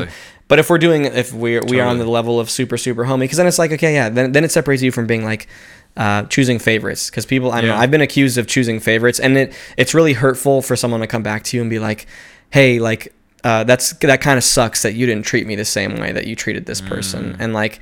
And then it makes me just feel like the biggest scumbag on earth. And then I resent it and you go into that cycle of like, am I doing things wrong? Blah blah blah blah blah. So it's a it's a really tricky thing, like managing that, especially when you're being an artist or acting as an artist or a creator, you know, because then what happens ends up happening is that friend tells their other friends and they tell their other Mm. friends and then you, you spread into like that thing. So it's like it's a thing where I tell everyone it's like, yeah, be really transparent. I think it's I think it's really important to be transparent with um, conversations, but I think like I don't know, talking about money should never be a secret. I think every time you question what Cool. someone makes, especially when they work close to you, like Mm. um, whatever. Because in in the end, what ends up happening is, for example, if you hit me up for a gig, and that, I mean, I Mhm. think, correct me if I'm wrong. I think we shot your video for free too, like in my bedroom one day. Totally. we just did it. Totally. Yeah, it's like I Yeah. don't I don't feel scared saying that. There's uh, people that will listen to this and I've charged them money, and there's people that listen that I haven't. You know what I mean? But Sure. But there's, there's a conversation where like if you hit me up one day, we're like, hey, I want the full shebang for this blue whale thing. I'll be like, look, like I can't give you that one for free. Totally. Um, but here's what it costs, and like, and what I'll do is probably just reference an email I sent to someone else. That way, I can Yeah. copy paste it the same way. So in the event you talked with um, mutual friend of ours who I also recorded their thing, you're like, oh yeah, we paid the same. Because what would suck is later on you're like, yeah, Ricky recorded my show for fifteen thousand dollars, and they're like, wait, Sure. he charged me twenty five thousand dollars, and it's like, huh? You know what I mean? Like, and then someone else will be like, wait, he charged you guys at all? And you're like, what the fuck? You know what I Mm. mean? Like, it's gonna be like a weird conversation, and like that's a good way of, I don't know, because then like you get to just blame it on the business. You know, totally. you can just say like, hey, this is how like I operate amongst all these things. It's like it's really cool. A, a good life hack is like now that I work, you know, I have an incorporation and I have like policies, but I tell people like, look, this is company policy, which the company policy is really my policy. But but I but I say like, look, this is how I've been treating all my other clients. For me to give you a, a something to for me to make you the exception actually makes me rude to everyone else. Totally. You know, you can use your former clientele. I almost spilled water all over myself. You can use your former like uh, climate clientele to like just reinforce policies that you have. That way, you just continue to have a good track record. You know, I think it's important for individuals like us that are freelance people. You know, Yeah. Dude, fuck. I don't know how man. that was such a business lesson, but I didn't mean it to be that. But I think it's I think it's important to defend. I don't know, defend and stand up for ourselves because I don't know. These are our jobs. They're sca- they're scary. It's scary navigating your own self. You know. Yeah, man. Yeah, I I 100% agree. The uh, I've made so many mistakes, dude. I've made like an infinite amount of mistakes and burned so many bridges. Unfortunately, you know. That's how you learn, man. That's how Yeah. you learn. It's the only way to like really learn something all the way. I think. Yeah, it sucks, but it's good, you know. Yeah, dude. No, I I really fucking appreciate that. And that that really all resonates with me. The thing that I that I struggle with specifically with lessons is like when students get sick cuz it's mm-hmm. like, oh fuck, like I I wouldn't want them to come and get me sick anyway. Um Yeah. so like that's like a murky like oh the 24 Yeah. hour rule. But everything that you're talking about with like the friend rate and the free rate, I Mm-hmm. feel like I've tapped into that a little bit with lessons too. Like I used to teach at a homie rate and Yeah. I've had times where uh, I had like this one situation where I was teaching this guy for free, and we agreed that we were gonna like swap services.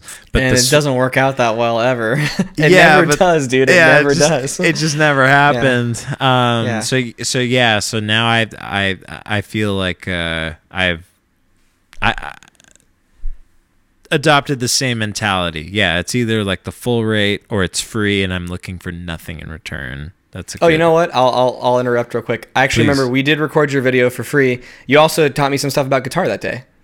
Yeah, that was a Yeah. service swap, yeah, but it was that, it, that- but it worked. it you was know? a successful service swap. It literally took us well because it took us the same amount of time. The transaction essentially happened on the spot. Yes. which is different. That is Totally. different. You know what I mean? Because Totally. there's there's times that happens because like there's like a friend that I'm talking to right now. I'm like, hey, I would love these music lessons. I can give you basic video things, Yeah. and we're all gonna do it on the same day, so it's done. Because what I don't want to do is say I'll give you this, and then in a year you hit me up, and I'm like, I don't do that anymore, or that rate's three times the thing, or I don't have time to do it, and then then, then I'm disservicing them. But no, like that that was actually a successful. Our trade was a successful, and I'll describe it as that. But yeah, I think it's just a Oh, good yeah. way to leave things not confusing. Um, with lessons and stuff, then it, then it's just making a policy that you have to stick by because it does suck to enforce policy like that. But also, it, it makes people understand. Like, you wouldn't want a sick student to come in, but you might be like, you might say like, okay, cool. If you're like, if you're missing your lesson 24 hours, I get the full rate. Or you might say like, if you're missing less than 24 hours because you're sick, half, you know, I get the half rate or Sure. whatever. Like, it's like you're not going to want to be like, give me a doctor's note and send me a picture. That becomes really annoying. it's, it's more work than what it is for you. Totally. But eventually, people will do that, or I don't know. There, there'll be three or four people who lie to you that cancel. Be like, "I'm actually sick," but like honestly, in the end, those people don't win, and you're getting a half rate, um, which is not the full thing you plan for. But we can never, we can never plan for people that have bad intentions. You know, in the end, Totally. like they, they'll that will only last them so long. Yeah, and I'm happy. I'm happy that it will. you know, so Yeah, man. um, yeah, we just got to plan on people being good, I think, and uh, and hoping that honesty prevails and we be honest with other people and we be flexible. Or you say like, look, cancel, but like if you cancel, um, it'll we'll charge you the full rate, or you have the option to rebook it during the week during some times that I have available, and, and there- therefore you're still giving them that service and they're still giving you your rate, and nothing's lost, and it's just inconvenient for that one day, and then you got to just Yeah, keep dude. on deciding that because you'll get tired of it one day, you know. And Yeah, you'll be man. like, I'm tired of people bailing, and I want this money. You know what I mean? it's gonna happen. You know, it's a good thing. Yeah, man. Yeah, it's a it's a wild world, but I I really appreciate everything you said. I really resonate with all of it. Yeah, I'm not trying. Once again, I hate. I just gave. I like. I, this is also the worst thing you can say after you've told someone a bunch of advice and they say, "I'm not trying to give you any advice, bro." Um, but like, I don't know. I like. I once again like a, a thing that I think about a lot is like, once again, like what I open this up with is like when people like us are working and like paving our own path and managing ourselves and run our, running our own careers. It's like a really scary thing, and like I like hearing Yeah. from other people about like things they've had because once again, I've made so many mistakes and like things where I'm just like, oh, like I wish this would have been outlined to me in a way that was more accessible like that Yeah. or or like things because like it's rough to make policies or small things like increasing rates or like you know reliability or just like sending emails back and like whatever i've done i've made so many mistakes like Mm. yeah, it's just so many of them. Like I, I know all of them, and I, and when I think of them, I'm, I'm like, like, and I, sometimes I get mm. really close to doing these things again, and then I think Yeah. about like how bad that felt. I'm like, okay, nope, nope, nope, nope, nope, no, terrifying. Like, mm. don't do it. And then I, and I try to express that sheer terror I felt to like a friend. So I'm like, just don't ever experience this, and you'll just be happy about it for forever. It's a, it's a good thing, you know. Like you will feel better about it right now, starting right now, you know. Yeah, man. So do you did you set up like an LLC for yourself or something like that? Yeah, so I um uh, I just set up in the middle of 2019. I set up an S corp for myself, Nice. um, and that was just because kind of where I, where I was at with my career. I was managing. Um, I'm getting paid. I mean, I'm freelance, so I'm getting paid by a Uh-huh. billion different vendors. Every person I work for is different every single time. totally. So there's just a lot of like wrangling up of tax forms, income, uh, emails between people, the way they're paying me and stuff. And then Yeah. also I like employ, not once again not full time. I like, but I have like you know a circle of like you know six to eight people that I pay very regularly throughout a month, depending on you know what's working on, who, what camera operators I have, what editors I'm using, et cetera, et cetera. And so mm-hmm. just managing that money in and out was getting like really, really confusing, even with like QuickBooks, self-employed, and stuff like that. And so eventually I made the S corp so that one, the, the taxation works as, a, as an S corp as a business, and I have a business name that's more liable for things. It's not just on my name, and then also so I have an easy way of managing finances that go in and out. Um, Oh, Just because there's a lot of them, and there's there's company pur- company purchases, so to speak, and things like that. When I buy gear, and it was just so it's such a mess organizing that stuff. Like God. developing a system to hold yourself accountable and actually be reliable and, and liable to um, making your finances work at whatever stage you are in your career is just so important because as a creative or as or as someone who's not not even that creative like it is a headache and like everyone's dealing with it right now you know because it's april Hmm. um but uh, yeah, it's it's a tough thing. So I encourage people to like. That's a big part of the conversations. If you're working freelance, you know, if you're a freelance singer songwriter, talk with singer songwriters about singer songwriting, but also Mm. talk with singer songwriters about how they pay their taxes. You know, like that's very Totally. very important because that's a terrifying conversation that a lot of people don't think about, and it hits you like a truck every April. You know what I mean? If you're not Dude, thinking about it. fuck, man. Really. So dude, I have to pee so bad. go pee. Sorry, go pee. I'm gonna do that really quick. I'll be right back. Cool. I'm gonna chill. Yo, dude. Yeah, yeah, yeah. It's a good texting break. Oh, you're good, man. You're good. You're good. Actually, speaking of which, I will. I'm gonna loop this back. Um, Teresa is the ultimate homegirl, and she's a great friend, and I appreciate her a lot. And I need to.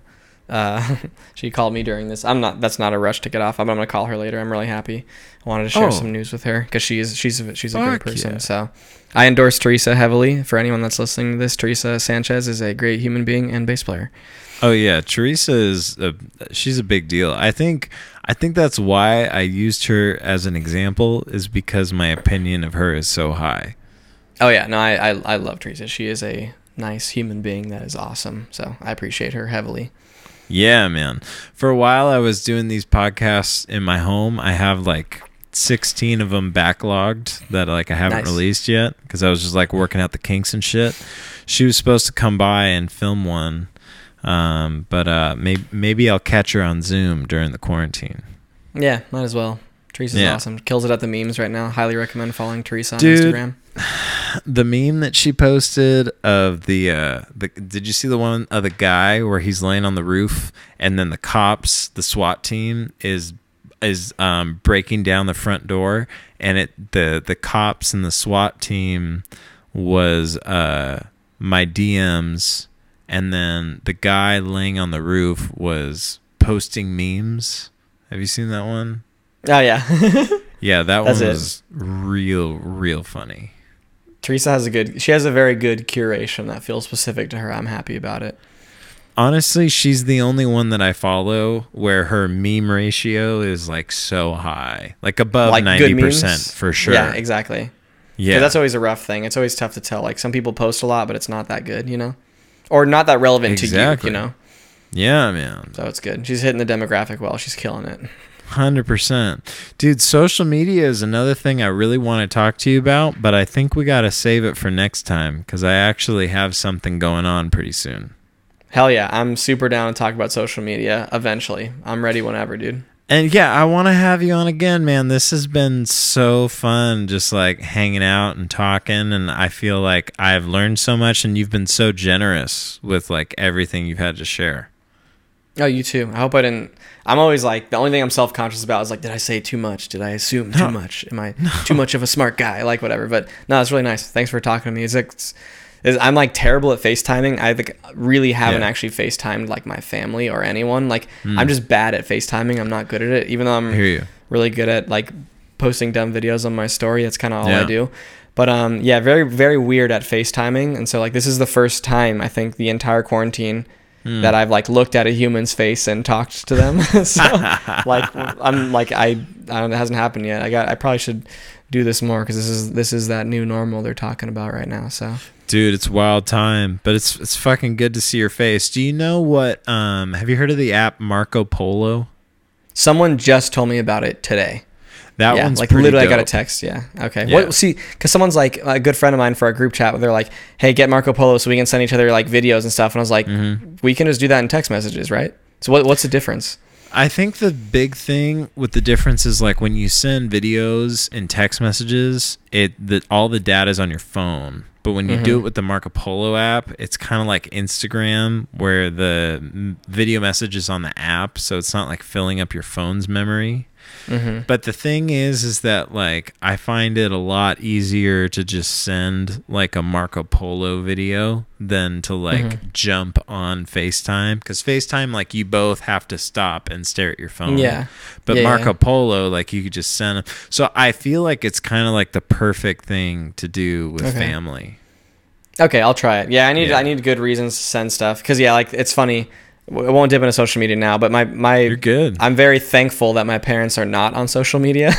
but Um, but but that being said, I literally have nothing to hide from them. My social media pages, all, all my everything pages are all public. You can find my phone Totally. number if you just Googled my name. Like that's the whole Yeah. point. I want people to be able to find me easily. Totally. Um, also, I'm not like a. That's different if you're like a woman. You shouldn't have your number online because creepos will stalk you and you will hate that. But like for me, I don't really care. Um, but that being said, no, like my, I do think the the things that I think are funniest and most interesting about myself usually end up being on some social media, and I want Mm-hmm. My parents to see that, especially while they're not seeing me. So it's like this whole week, everything that I posted on my timeline, I have to save it to my phone, and then I can iMessage it to my mom, and she can see it. But if you text someone a video that from iPhone to Android, it like makes the quality like the worst quality of all time. Oh yeah. And so for my dad, every time I want to send him something that I'm doing, because he especially likes singing music that I'm playing, I Yeah. have to upload it to a folder in Dropbox and send him a link from my computer so he can download it on his Android and watch it. I'm like, this is confusing, but I think this is still better than them being on Instagram because they would they shouldn't be there. Let's be honest.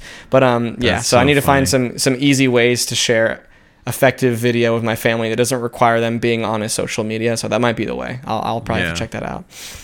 It's so funny, man. My uh as soon as my mom got a Facebook, like she'd follow me on Facebook or whatever, and there was this one day, like maybe two and a half years ago, where I said the word fuck in a comment to someone else's comment on someone else's status. Like it was so far removed. Uh huh. But that like came up on her timeline. Mm-hmm. So then she sent me this text message. She was like, "Eric, you know, I've just I've seen what you've been posting on social media and it just hurts my heart so much to so I I you know, I can't." So she sent me this text message long form explaining to me why she was unfollowing me from social media.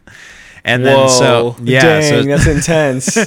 so Whoa, I didn't think it it was gonna end this way. so then she like didn't follow me for um I think it was like 2 years or something. She wasn't following me on social media. And then just recently like uh basically like when I started getting into the 300s on my 365 Instagram Mhm. project, then she started following me again so then she could like see the like songs that I was classic posting. fake friends. no, only only there when you succeed. but yeah, man, it was funny to like it was funny to have her follow me and then have a couple of years of her not following me and now she's following me again. Like uh it Do you act it- differently because because you know your mom's watching at times now? Like No. on, for what you may post. Okay, I don't I don't do anything differently, but it is funny when I like post something I'm stoked on and then the first comment is my mom being like, "You Mhm. handsome boy." Mhm. I think that's beautiful. Like I, I would love having that. and then like I started uh I started recording podcasts like back in like November. It's like been a it's been a long time coming. And uh I was I was like telling my parents about the podcast and stuff and I was like just so you guys know you you might not want to listen to this podcast. Like it might be for you. So, shout out to mom. I love you mom. If you're listening to this, I love you very much. And, Important. I love uh, my mom too. I love all my family and my mom, and I imagine your mom's a great person, so that deserves uh, love. So Oh, my mother is incredible. She is she is really really wonderful, and I'm I'm lucky to have her as my mom. I think what would be sick because I believe this so much of my mom is I I would be down to start a podcast where we just talk about moms, our moms, you know. That's because because because people you people for the most part i would say Uh-huh. 80% of people have a very strong opinion of their mom and it usually is one or the other or 100%. or that character doesn't exist in their life in the way that Mm. it does for other people but that would be Yeah. i don't know I, I love hearing people talk about how much they love their moms because Yeah. that's a good thing i love Dude. my mom so Hell yeah, dude! I hate to end this thing, but I No, it's all I. I have this like I have this small group. I don't know if I've ever told you about it, but I have this. i think i know what you're talking group- about Yeah, that's like devoted to like finishing weekly to do lists. yeah. And Hell we're we're about to t- this is going to be our 11th time meeting and we're we're about to go in like 12 minutes. Hell yeah go for it. Do but good things. um before we sign off as you know this podcast is called will you be my friend and mostly I named it that because I feel like being the age that I am, 28, it's like a kind of a lonely age. And sometimes I'll be like out in the world before quarantine and I'd I'd meet someone and I'd like I'd kind of hit it off with them and there'd be a part of me that felt like I was in grade school again. Like I wanted to pull them to the side of the playground and be like, "Hey, like do you want like would you be friends with me? Uh huh. So what I do is when I'd have the live podcast, I write out a literal note that at the bottom has a check mark, has a checkbox for yes and no if they want to be my friend. But uh did I lose you? Maybe I lost you. Oh, I'm back. Oh, hey, big boy. I'm back. Whoa, sorry, Oh, you're totally chilling, dude. dude. That Is was this- the f- that was the funniest timing of all time. Man. We almost ended it. We were so close. We were so close. I was gonna sign this thing for you. Where to go? That's so sweet, man. I love it. I saw the video. You put you Yeah. sent it to me as a video. Hell yeah, yeah. I was gonna Wait. do it live. Wait, so did you did you know that I like write notes for people like that? No, no, you cut off right there. Exactly. That was the last thing I heard you say. Because what you made just then is literally what I do. No, no, you told. I heard you say that part of it. You're like you. you Ah. I heard you say that, and then like literally, I was like scrambling. I'm like so as you were saying something, I was waiting for it to reconnect, and I was writing that out on my phone, so I was gonna check it in front of you. That's and then so it, uh, funny. And that happened. Well, so- you're you're in luck, bro, because I've written you a virtual note. Oh Are heck you, yeah! Are you ready to see your virtual note? So I can't Let's- physically slide it to you across the table as if we were in class, All right. but I'm gonna slide it to you virtually. Are you uh are you seeing this oh, here? whoa! Can I mark this up? Yeah, dude. Yeah, Alright. dude. So for those for those listening, why don't you read the note out loud?